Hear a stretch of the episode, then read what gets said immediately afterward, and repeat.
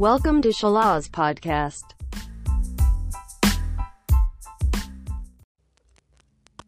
Kisah teladan Zaid bin Harisah.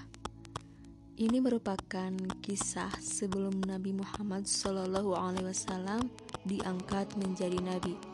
Suatu hari, keponakan Khadijah yang bernama Hakim bin Hizam membawa seorang budak laki-laki bernama Zaid bin Harisah.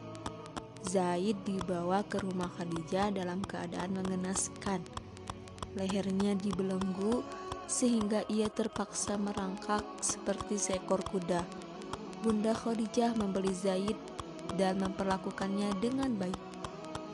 Muhammad amat sangat menyukai Zaid, apalagi ketika Zaid bercerita bahwa ia dijadikan budak dengan cara diculik. lima belas tahun yang lalu, Zaid kecil sedang berjalan pulang bersama ibunya ketika datang para perampok gurun. Zaid disergap dan dibawa lari.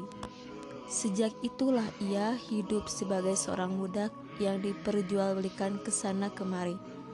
Nasiblah yang membawanya bertemu dengan Rasulullah Shallallahu Alaihi Wasallam, orang yang amat Zaid cintai. Melihat Muhammad amat menyayangi Zaid, Khadijah memberikan Zaid kepada suaminya itu.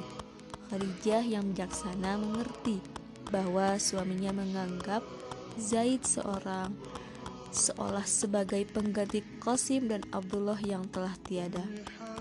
Muhammad secara segera memerdekakan Zaid, namun secara tidak terduga datanglah Harisah ayah Zaid. Harisah telah bertahun-tahun mencari Zaid sejak anak itu menghilang. Harisah amat menyayangi dan merindukan Zaid sehingga ia membuat puisi kesedihan tentang anak itu. Zaid pun amat menyayangi ayahnya. "Silahkan membawa Zaid pulang," kata Muhammad kepada Harisah. "Tetapi seandainya Zaid memilih tetap bersama saya, saya tidak akan menolaknya." Ternyata Zaid lebih memilih tinggal bersama Muhammad shallallahu alaihi wasallam. Beliau amat bahagia sehingga mengangkat Zaid sebagai putranya. Sejak saat itu, Zaid sering dipanggil Zaid bin Muhammad.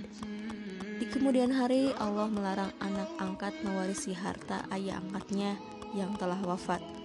Harta seorang ayah tetaplah menjadi hak anak kandung, bukan anak angkat. Maha adil Allah yang agung.